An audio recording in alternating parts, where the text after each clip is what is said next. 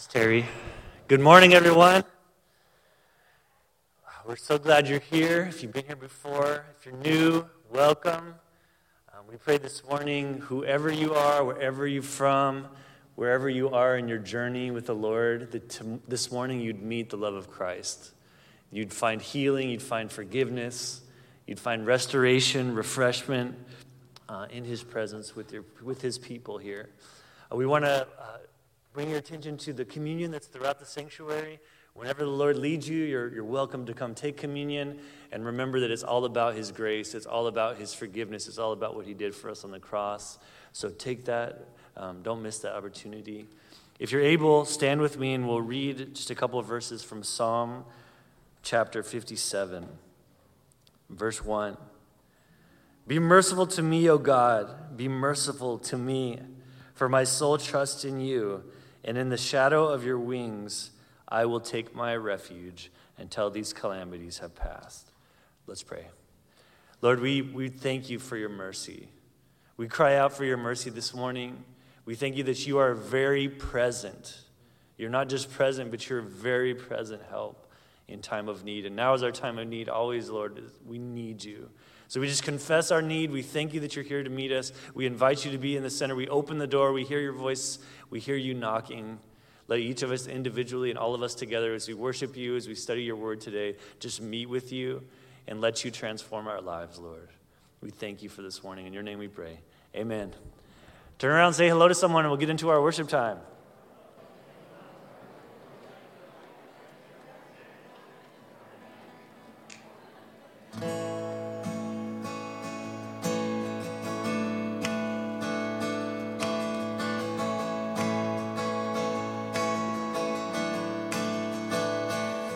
splendor of a king,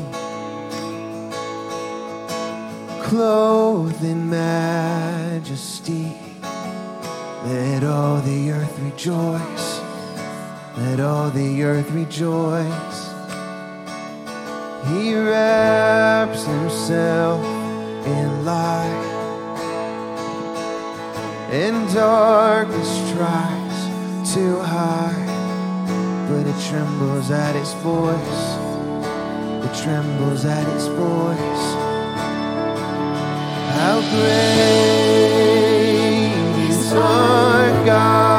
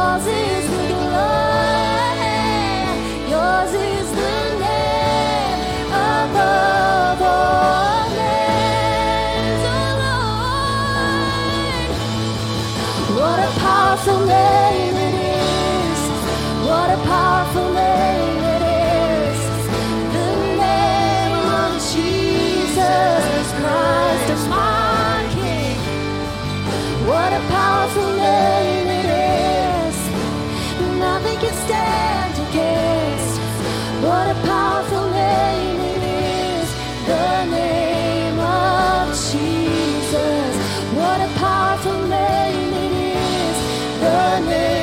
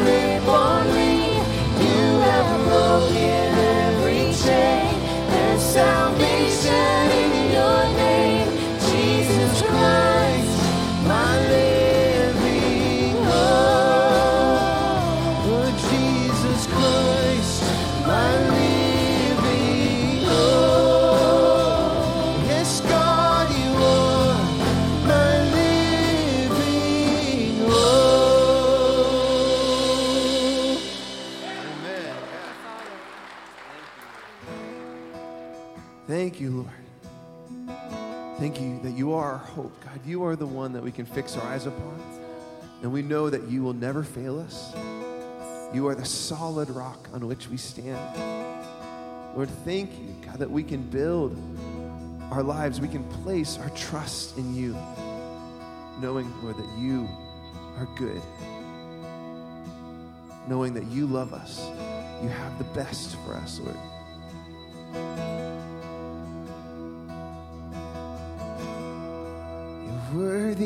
Of every song we could ever sing,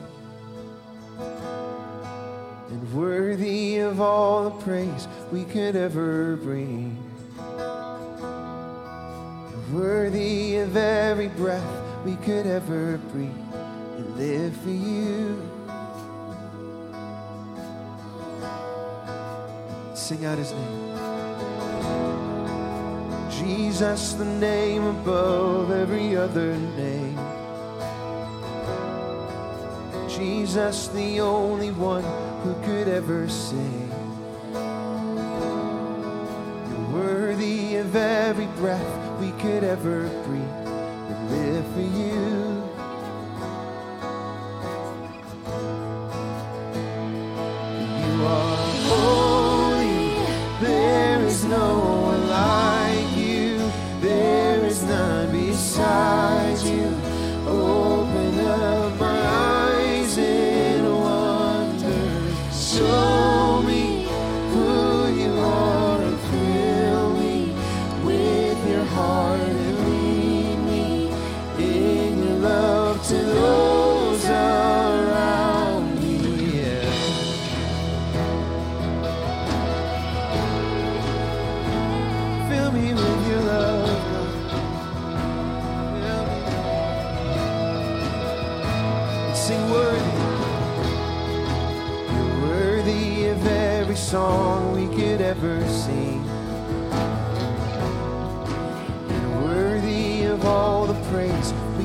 evergreen. You're worthy of every breath we could ever breathe. We live for you. We lift up the name of Jesus. Oh, Jesus, the name above every other name. Jesus, the only one who could ever say. every breath we could ever breathe. We live for you. We live for you.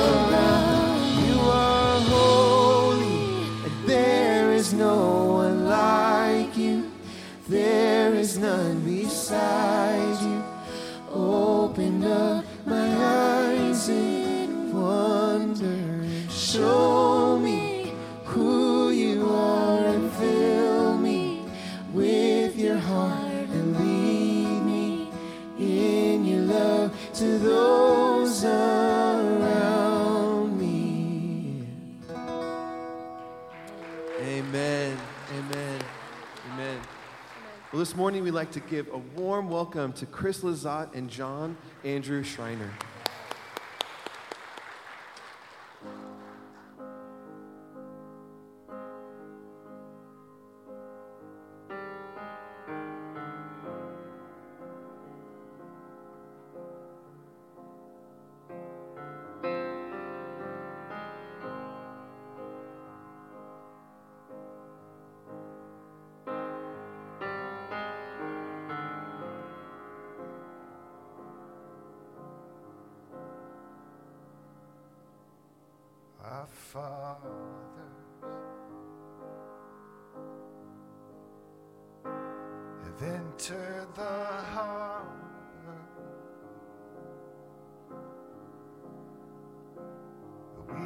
still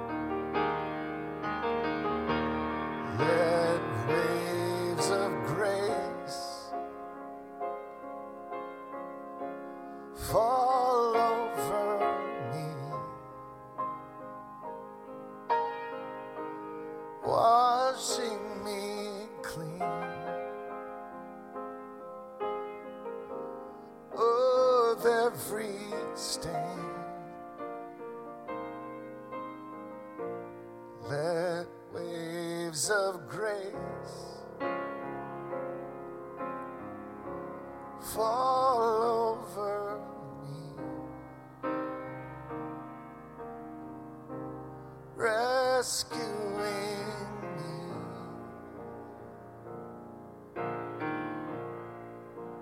Again and again,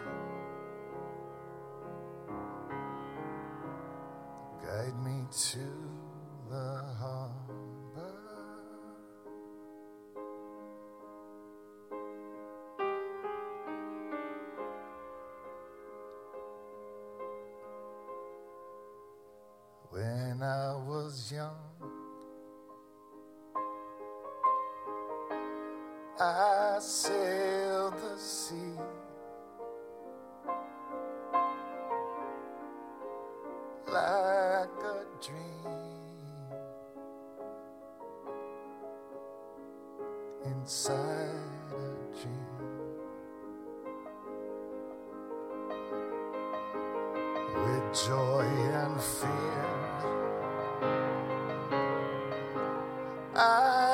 I drifted free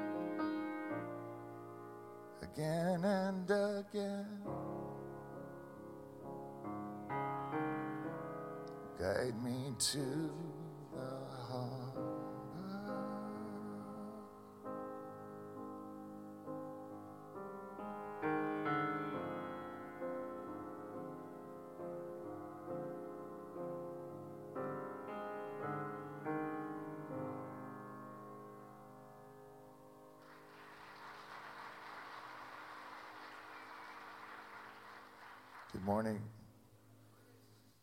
That song was written by John. It's a great song. We uh, recently did a record with just him on piano and strings, and he wrote these great prayers. And we we we go back to high school together, and so it's just been really fun to do this record together. And we're going to do another song that John put the music to an old prayer. It's called Valley Vision.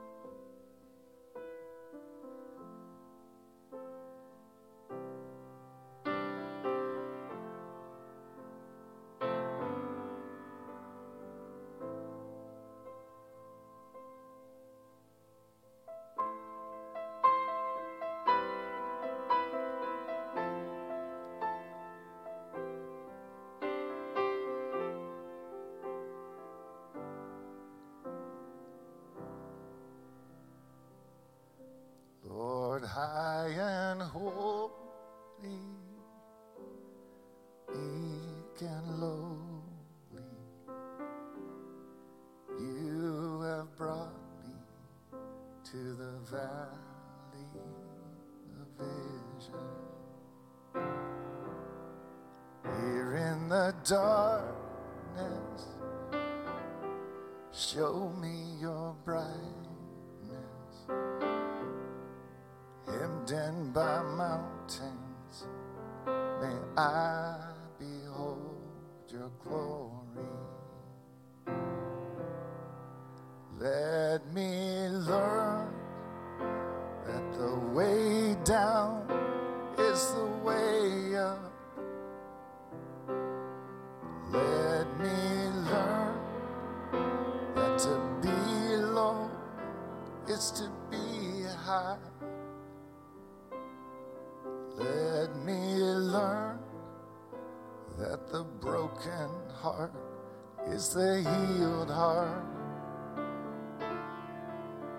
and the repenting soul finds joy. Lord, high and holy.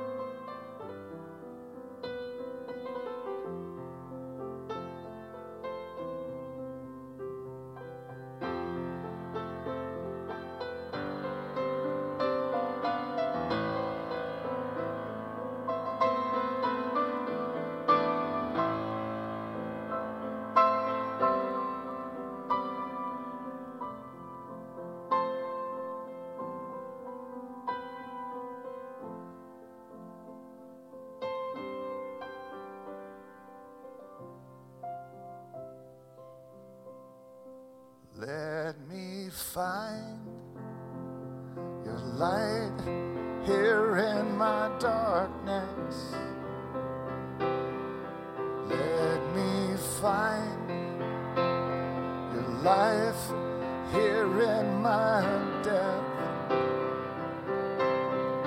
Let me find your life here in my sorrow.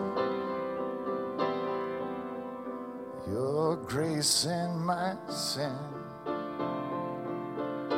Your riches in my poverty. Father, hear my cry. You have brought me to the valley of it.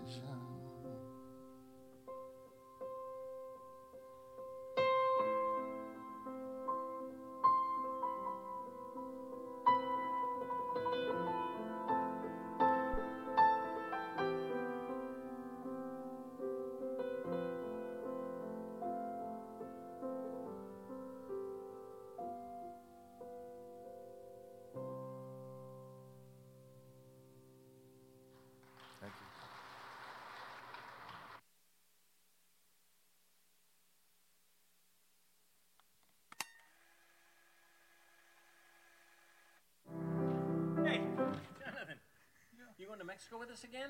See. Did you know the dates are December 1st, 2nd, and 3rd? See? Did you put down your $45 deposit? See? Did you fill out your release form? See? What chord have you been practicing? See? Come out for Nerf November, November 12th and November 19th, ages 8 all the way up to 12th grade to have a great time blasting each other.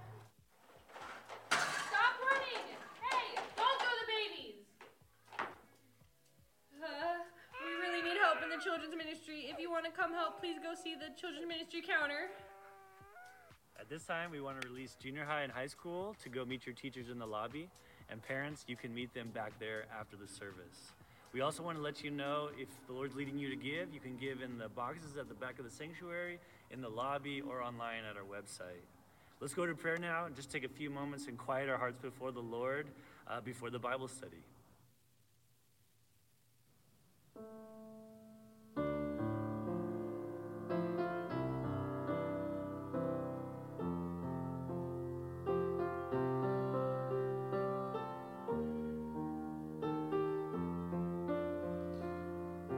Let us pray.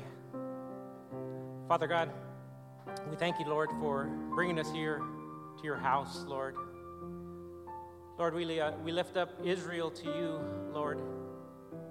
And Lord, we thank you for the promises of your word in Genesis 12:3 that says that you will bless those who bless Israel. Father God, help us as a nation, Father, to seek you, Lord. Help us to seek your guidance. Lord, we lift up the needs of this congregation, Father, the people who are struggling through cancer, people who are struggling financially, Lord, people who are struggling through marriages, Father. We lift them up and we lay them at your feet this morning, Father God, knowing that you are the answer to all we need.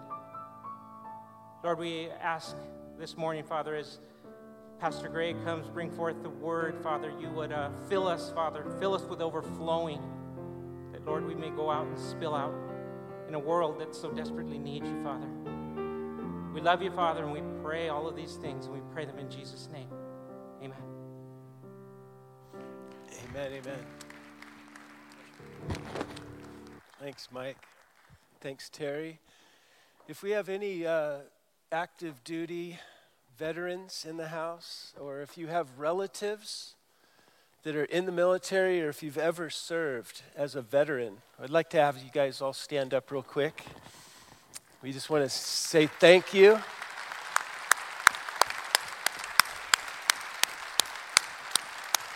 Yes. Thank you for your service. Thank you for serving the rest of us, keeping the homeland safe. If the rest of you would stand up, we'll read our passage that we're going to look at this morning in the Gospel of Luke, chapter 18, starting in verse 31. I'm going to read part of it and then we'll take a part even further down the road here. It says, He took the twelve aside and he said to them, Behold, we are going up to Jerusalem, and the things that are written by the prophets concerning the Son of Man will be accomplished, for he will be delivered to the Gentiles. He will be mocked and insulted, spit upon, and they will scourge him and kill him. And the third day he will rise again. But they, his disciples, his 12 disciples, understood none of these things. They didn't have a clue, they couldn't see what he was talking about. This saying was hidden from them, and they did not know the things that were spoken. Lord, we pray that you would speak to us as we take apart these passages. We pray for your Holy Spirit to lead us and guide us into the truth, that you'd build your people up, Lord, for your glory and our greater joy. We ask it all in Jesus' name. And everybody agreed by saying, Amen. You may be seated. And so when Jesus reminds them, these passages we just read, that he's headed to the cross, they're not seeing. They're not seeing what he's talking about, and they're not seeing because they don't want to see. They don't want to see this. Okay? They want him to do some killing, not to be killed. He said, I'm going to the cross. I'm about to go to the cross. Their political desire for the Messiah to overthrow the Roman oppression. This was the first century situation there in, in the Holy Land. Rome had annexed Israel and was taxing them heavily. All the Jewish people there wanted the Messiah to come and overthrow the Romans and get them off their backs. They don't want to even consider the fact that this one that they've been following for three years, this Jesus of Nazareth, that he's going to die. And not wanting to hear this first part, that he's going to die, they weren't, they weren't listening when he said, And then I'm going to rise from the dead. I'm going to die as your sin, is what he's saying. So they're not seeing. His own disciples, after three years, they're blind to what their Messiah is about to do. They're blind. And then notice what happens. It happened as he was coming near Jericho, verse 35, that a certain blind man sat by the road begging. Here's his disciples blinded to what he just said, and they come upon a man who's physically blind. Okay, they're heading south. They're heading toward Jerusalem. If you're going from the north to the south, you go along the Jordan Valley and you come to a city called Jericho. Interestingly enough, Jericho is at the lowest land elevation on planet Earth. And some scholars believe it's the oldest, longest inhabited city in the world. So it's a very interesting city that Jesus is coming to here. This is the first city, Jericho, that the children of Israel possessed when Joshua, check this out, 3,400 years ago, Joshua led them into this land. They were actually re entering the land. Because 4,000 years ago, God called Abraham and gave him that land 4,000 years ago. But Abraham, Isaac, and Jacob, there was a famine in the land. They ended up going into Egypt for 400 years. So when Joshua led them back 3,400 years ago into the land that God had given them, the first city they came upon was Jericho. And here's Jesus coming into Jericho, and there's this blind man. There's a blind beggar there on the side of the road, and it says in Mark 10 we, we're told his name. His name was Bartimaeus. Bar in the Hebrew means son of. He was the son of Timothy, the son of Timaeus. Okay? Sitting by the road, verse 36, and hearing a multitude passing by, he asked what it meant. Okay, so being blind, he has an acute sense of hearing. You know, as we know, if someone loses one of their senses, it's amazing how the human body adjusts and the other senses are heightened, right? So on this day, Bart, I'll call him Bart here, he hears a crowd coming toward him. He can't see, he's blind, but he can feel the buzz that's in the air this day. He can feel that there's something unusual happening. And he begins to ask everybody around him, What's happening? What's going on here? And so they told him, verse 37, that Jesus of Nazareth was passing by. Now, at this point in Jesus' ministry, he's just about ready to go to the cross. The fame of Jesus has spread all over Israel. Everybody has been hearing that the works that the prophets had said would happen when the Messiah came on the scene, that those works were happening through this Jesus of Nazareth. So Bartimaeus has heard of Jesus. And here he is listening with his sonar like hearing, you know, and he realizes this crowd is getting closer. This crowd the epicenter of which is this Jesus of Nazareth. His, the hope begins to soar in his heart, and his faith begins to rise. And notice verse 38 it says, He cried out. This means repeatedly and loudly saying, Jesus, son of David, have mercy upon me. Like the disciples sending their parents away, the, those that were around Jesus at this point who went before him warned Bartimaeus, saying, You need to be quiet, man. You need to pipe down. Okay? Remember the parents were coming to Jesus with their babies, and the disciples sent the parents away? Remember that scene? They were thinking that Jesus had more important things to do than spend time with little kids and bless them. You know, they couldn't yet see.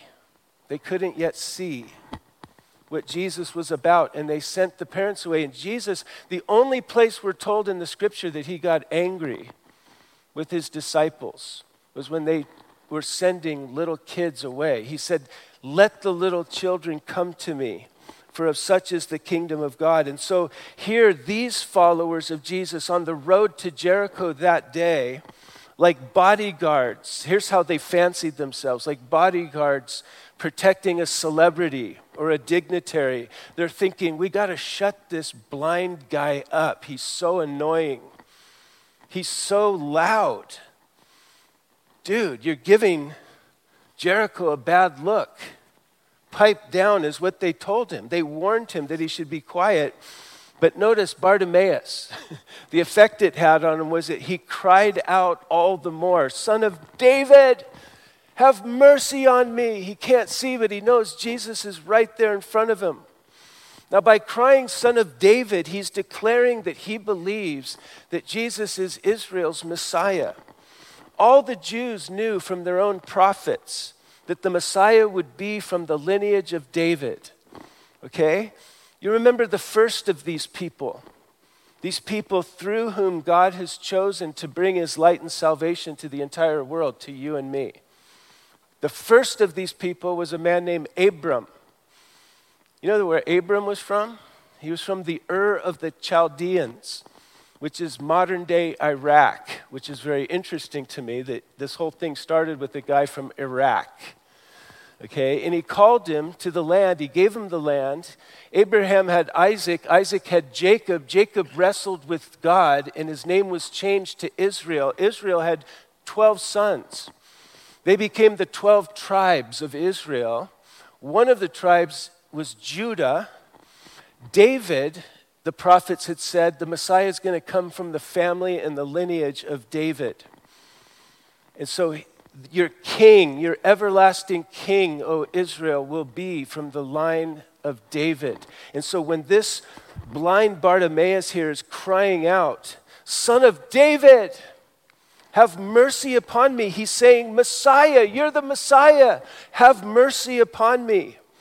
And to the crowd around Jesus, Bartimaeus is just this blind, obnoxious, embarrassing person. And yet he will not be denied. And notice his persistent cry of faith stops God in his tracks. Notice there, verse 40. And so Jesus stood still. everybody's looking around like, what is happening? Why is Jesus stopping? And then notice Jesus commanded that this blind Bartimaeus be brought to him. To those guys who had just told him to shut up, they're now thinking, oh my gosh, Jesus is actually calling this guy. This guy that we are pushing away, Jesus is drawing near. You ever find yourself in that place?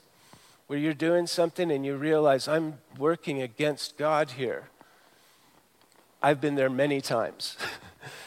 I'm doing the opposite of what God's doing, you know. It says in Mark 10 49, he gives more information here. Mark does. He says, We're told there that Jesus, these guys that he sent to fetch this blind man, they said to the man, Be of good cheer, man.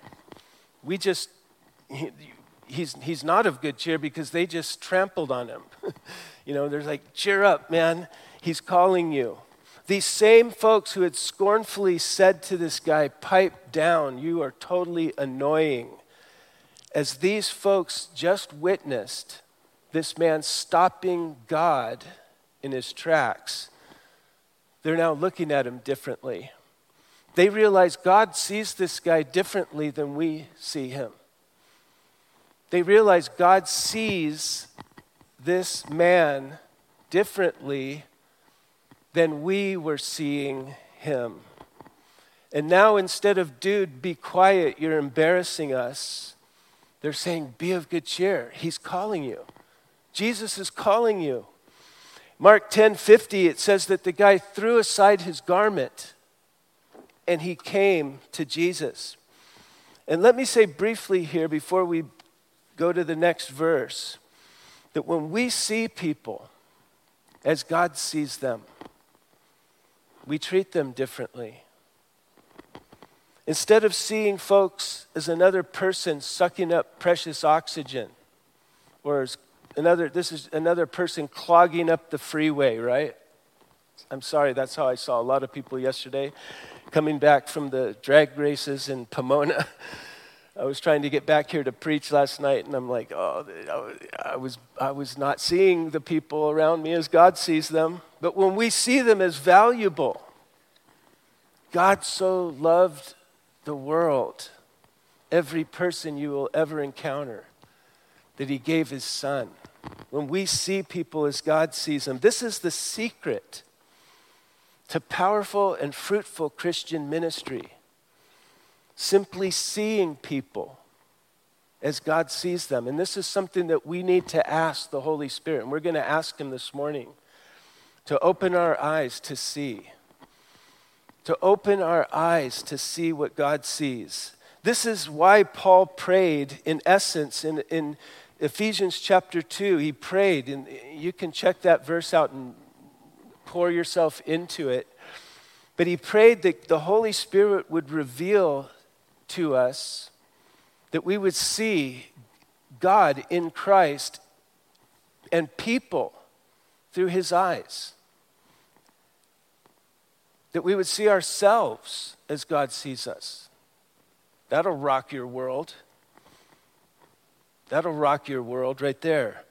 Powerful ministry happens when people look at us looking at them. Follow this when people look at you, looking at them, and they see hope for them in your eyes, this is where life transforming ministry happens through a person. When people look at you and they, and they see you seeing them, and they look at you and there's like hope in your eyes for them.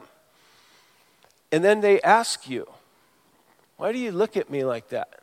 And they might not ask it in those words, but when a real, a genuine Christian that's not walking in blindness like I've walked too long, when we're in the midst of anybody for any season of time, they, will, they should be wondering why is it that when I'm around this person, I feel like there's hope for me? Why is it? I mean, my dad raised me and told me I'm a hopeless case. My teachers told me you're, gonna, you're a loser. You're not, why is it that when I'm around you, this is what people should be wondering around a Christian who's seeing people through God's eyes. Why is it when I'm around you, I feel like there's hope for me? And they might flat out ask you, what is it? What is it about you? Look at what Peter says in 1 Peter 3:15. He said, to, he said, tell them, be ready at all, be, be always ready to give an answer to everyone who asks you the reason for the hope that's in you with meekness and fear. Peter assumed that as Christians live among the people of this world, that those people would be curious why do we look at you with so much hope? And he said, So be ready at all times to give an answer to every man that asks you the reason for the hope that's within you. Why do I look at you like there's hope for you? Because there is. There's a great hope for you. God loves you so much that it's unfathomable how much He loves you. He gave His Son for you. I have an only son. I have an only son, and I would not exchange my son for the title deed of every piece of property on planet Earth. How did I ever get something so valuable? There's a message in this John 3:16, God so loved the world that he gave his own. It means that you are so valuable to God. Unfathomable worth that he would give his son for you. God's not out to get you. Tell him. When they're asking you, what is it? Why, are you, why do you look at me like that?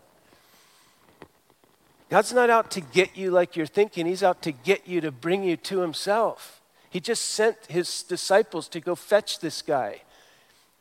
He's not out to get you the way you think He's out to get you. He's out to get you to bring you to Himself. He heard your cry. So Bartimaeus' desperate cry of faith stops Jesus in his tracks right there on the road. Everything comes to a halt. And when he had come near, Jesus asked him, and I, my, I picture Jesus for sure. In my brain, it's for sure. Big smile on his face, looking at this guy, even though he, the guy can't see him yet. Jesus has a big smile and he's like, dude. I don't know if he said dude. He said the equivalent. I love your, uh, your audacity, man. I love your audacity, your persistence. And we have proof that Jesus does, love audacity and persistence. We're going to look at a verse in a minute. But Jesus said to this guy, What do you want me to do for you? What can I do for you, man? And he said, I just want to see. I just want to see. I want my sight. In Mark 10 51, it tells us that this, that this blind man addressed Jesus with the word Rabboni. It doesn't just mean rabbi, it means my rabbi. Here's this blind man standing there. Jesus says, What, do you, what can I do for you? And he says, Rabboni, my, my rabbi. I just want to see. And Jesus said to him, Receive your sight, your faith has made, your, made you well. And immediately he received his sight and notice began to follow him, glorifying God. And all the people, when they saw it, they gave praise to God. And so here's a word for someone here this morning. I believe this is a word for someone that's here this morning. Sometimes to get to Jesus, you have to get past his followers who sometimes are blinded to what he's doing in people's lives. This is my conviction as I've been preparing this study is God, I don't want to be blind. I don't want to not hear what you're saying. I don't want to not see what you're seeing because I've done that. I've lived like that. I want to be seeing what you see, God. I want to be used of you. Okay? Sometimes to get to Jesus, you have to get past his followers who are sometimes blinded to what he's doing in people's lives. God's bigger than his followers. Praise God. Maybe you've been pushed out and told to be quiet. Maybe you've been marginalized by Christians. Doesn't mean that God's not calling you, saying, I want you, I want you to come here and be with me. I want to heal you. I want to cleanse you. I want to give you new life. Bartimaeus' pic- prayer here is a picture to us of the kind of prayer that stops God in his tracks. That persistent, audacious kind of prayer. Being told to pipe down, he pipes up. and next thing you know, he's being called by Jesus. You come here. And you can read in Luke 11, there's, we could read through it, but Jesus tells a story about an audacious person that came in the night asking for bread. And even though the guy didn't want to get it because the person was so persistent, the, the guy got out of bed and gave him his bread. And then Jesus concludes in Luke 11, verse 9. He says, So I say to you, ask, keep asking. Seek and you, he says, and it will be given to you. Seek and you will find. Knock and the door will be open. For everyone who asks receives. The one who seeks will find. And the one who, who knocks, the door will be open. Charles Spurgeon says of this passage that he says, Take the gates of heaven and shake them with your vehemence, as though you would pull them up, post and bar and all. Pray audaciously, like the blind man. He says, Spurgeon says, stand at mercy's door and take no denial. Knock and knock and knock again as though you would shake the very spheres. He's saying, get Pentecostal with your bad self, is what Spurgeon is saying here. He says, but what but that you would obtain an answer to your cries. How many of us, though, How many of us painfully aware of our failings and shortcomings? Never really call out with this type of audacious prayer, you know, this bold type of prayer. How often I can barely eke out my prayers, I can barely even say my prayers because I'm silenced, I'm restrained by a sense of condemnation. Because we all still have struggles in the flesh with sin. All of us do. Knowing this is our tendency, the writer to the Hebrews said these words, Hebrews 4:15, we don't have a high priest who cannot sympathize with our weaknesses. We have a high priest who can sympathize with our weaknesses. The, many times, the reason I don't pray with this boldness is because I'm like, who am I to pray? I, I've, all the stuff I'm struggling with in my flesh, in my thoughts, and the sin that I struggle with, I, I can't pray. The writer of the Hebrews says, We have a high priest who sympathizes with our weaknesses. He sympathizes with those weaknesses.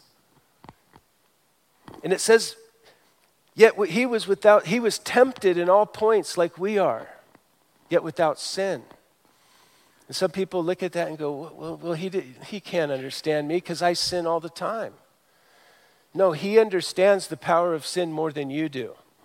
If we lined up four people right here, you know, we had Manny and we had Herm Heiskes, we lined them up here. We had Steve, okay, and then Jesus is at the end right? And they all have this metal cap on their head with these wires that go to this sin meter. And someone turns it to one. You know, and Manny's over here, he's trying to hang in there. The strength of sin is at one. He makes it. But when it hits two, Manny goes down, you know. And now Steve and Herm and Jesus are still standing, right? And they crank it up to three and four, boom, and then Herm goes down at three. Steve goes down at four. Jesus is standing there. It goes to five, six, seven, and eight. He understands the power of sin more than we do. Because when it hits one or two or three, I fall. you see, this passage is telling us that we have a high priest who sympathizes with the power of sin. And notice this conclusion, the writer of Hebrews there, when he tells us Jesus sympathizes with you. He's not mad at you. He's not sick and tired of you. He's not, he's not condemning you. Who is he that condemns? Paul asks in Romans 8. It's not Jesus. Paul says Jesus is the one who died as your sin, rose from the dead. He's at the right hand of the Father praying for you that you'll make it, that you'll get back up, that your sins are forgiven. He's not against you. Who's against you? There's an enemy. There's a spiritual enemy that's condemning you. Jesus sympathizes with us in our hum, human condition. And we're human, guys. If we could really see what's going on in everybody, you would see that they're just like you. Everybody in this room is just like you. That's what you would see. That everybody has sinned in the past and everybody has struggles. That's one of the advantages of being a pastor, you know, that we meet with people you know, scores of people every week, every month, over all the years. I have no illusion about anybody here. I know that you all are just like me, and we all need Jesus desperately. You know, that's what I know. Some of you walk in here and you're like, who are all these good church people? Man, I can't, if these people knew what was going on inside of me, the stuff I, you, let me tell you, they're struggling with the same stuff you are. That's the advantage of being a pastor, of you guys all coming to us and pouring your hearts out. You're exactly what the Bible says you are a person who's desperate for the grace of God. And guess what? We have the grace of God. We have a high priest who sympathizes with us in our weakness. Bartimaeus is not praying because he feels himself worthy to pray. Notice his cry. He cries out and says, Have mercy upon me. This is, he's exactly saying, I don't feel myself better than anybody. I don't feel myself worthy. I'm asking you for mercy. I'm asking you to have mercy upon me, Lord. And that's what the writer of the Hebrews says that we should therefore come boldly to the throne of grace that we may obtain mercy and find grace to help in our time of need. But you think because you're in need, because you're so messed up, that you can't even pray. No, this is the prayer that stops God in its tracks. This reminds me of the story that Jesus told of the Pharisee and the tax collector. Remember, the, ta- the Pharisee goes up and he prays in this deluded religious mindset God, I thank you that I'm better than everybody else, you know. I'm holier than all these other people. And it, the Bible says that he prayed thus to himself. God wasn't even listening to that nonsense. But this tax collector comes in. He wouldn't even, he stood afar off. He wouldn't even look up. He beat his breast and he said, God, have mercy upon me, a sinner. And then notice Jesus' conclusion about these two guys. He said in Luke 18 14, I tell you that this man, the tax collector, rather than the other, the Pharisee, the tax collector went home justified. The tax collector went home justified. I love that. Bartimaeus, hearing that the Messiah is near, he wholly throws himself upon the mercy of God. He doesn't cry out like this because he feels himself better than anybody. He doesn't feel that he deserves God to do anything for him. He cries out wholly upon the basis of God's mercy Jesus, son of David, have mercy upon me. And Jesus responds with a big smile What do you want me to do? What can I do for you, man? Name it. I just want to receive my sight. Jesus said, Go your way. Your faith has made you well. He immediately he received his sight and followed Jesus. And I want to close this morning by reminding all of us that Jesus' wonders are also signs. You ever hear the phrase, the Bible speaks of it, that Jesus did signs and wonders? Signs and wonders. What does that mean? It means that every miracle he did was a sign, it had a message in it to us. This chapter, this passage that we looked at this morning, opened with Jesus' disciples blinded to what he was saying was going to happen to him. And immediately he heals a blind man. He's speaking to his disciples about their blindness.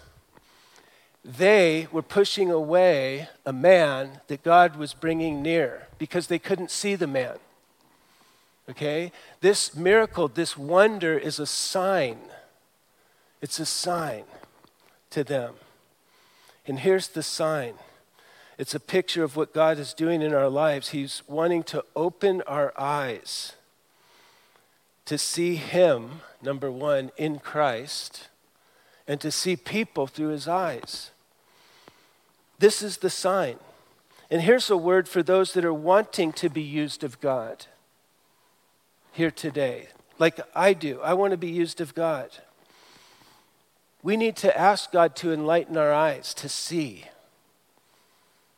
to see people. You could go to seminary for four years and become a doctor of divinity and have people calling you reverend, and you could be spiritually blind to the people right in front of you. You could be a nobody that works at the gas station, washing windshields. And if you see people through God's eyes, you'll be the most joy filled, fruitful person in the entire valley here as every person you see leaves your presence thinking, why do I feel like there's hope for me when I'm around that person? The gospel begins by our seeing through his eyes. The power is people look at you, looking at them, and they're wondering why. If, if it's just words, it's just words, but you're not seeing, there's no power there. That's why Paul prayed that prayer for the Ephesians, and we're going to pray that prayer for ourselves in a second here. But let us be careful. I'm speaking to myself. If you're getting anything out of this, that's a bonus. But let's be careful that we're not shutting up or shutting out anyone for whom Christ died. God has a heart even for people that annoy you. God has a heart for the people that annoy me. Where am I gonna, where am I gonna live? My, is my, the scope of my ministry gonna only be towards those that I think are cool? You know, maybe it will be. That's a sad thing. This is what God wants to do. This is the key to entering the kingdom, the key to powerful ministry to people around us. Let's pray together. Lord, just like Paul prayed for the Ephesians in Ephesians 1, he said, Paul said, I keep asking that the God of our Lord Jesus Christ, the Father of glory, that he may give you the spirit of wisdom and revelation, that he might open your eyes to know him better I pray, Paul said, that the eyes of your heart may be enlightened, that you may know the hope to which he has called you, that you might see who you are, how you are God's inheritance. And we pray the same prayer, Lord, that you would open our eyes. It's a spiritual thing, it's not only a mental, intellectual thing, it's a spiritual thing. Open our eyes to see what you see. Lord, and I pray that you would use us as we just go and look at people and they realize there's hope for me. That you'd bring hundreds of thousands of people in this valley to Christ. And they would see him in our eyes, Lord, as you fill us with your spirit, as you open our eyes to see what you see. We ask all of this in Jesus' precious name, and everybody who agreed said out loud together. Hey, let's stand and we'll close in a song together worship the Lord?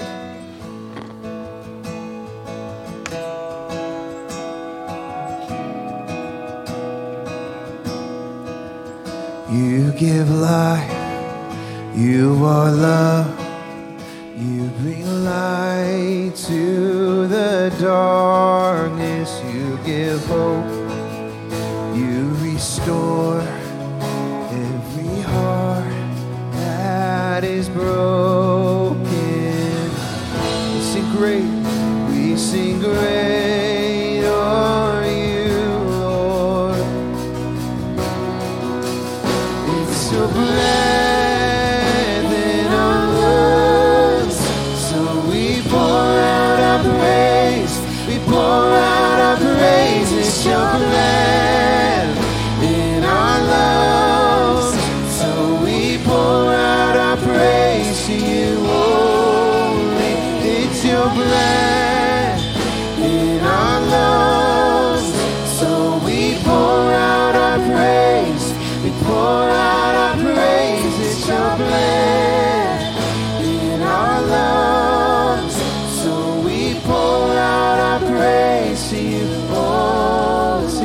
you, Lord. We sing great are you, Lord. So holy, so worthy.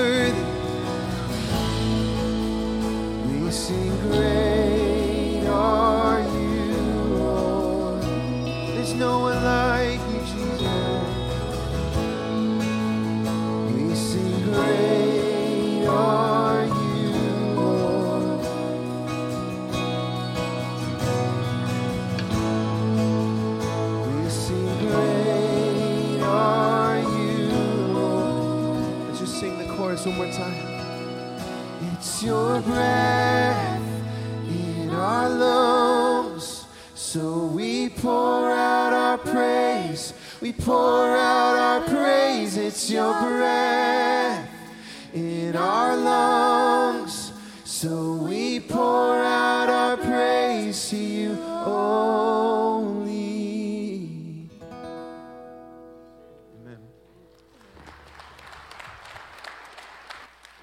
you're if you're here this morning and the Lord is opening your eyes to see that he's calling you, he wants you. He's fetched you. He's saying, "Come here to me." If you would if this is your moment to receive the Lord, I want to invite you. I'm going to be on the edge of the stage. I want to invite you to come down. I would love to pray with you. So please come down we'll pray together. It's a, it's a starting point of just confessing before men, I believe, I'm receiving him. He's receiving me. If you need prayer for anything else, we have, see the guys around the, the door there? These guys are, they're called and they love to pray. Man, if you show up to get prayer, they'll be delighted to pray for you. But get prayer before you go. Say hi to someone on your way out. Blessings be upon you. We'll see you next week. God bless you. Happy Veterans Day.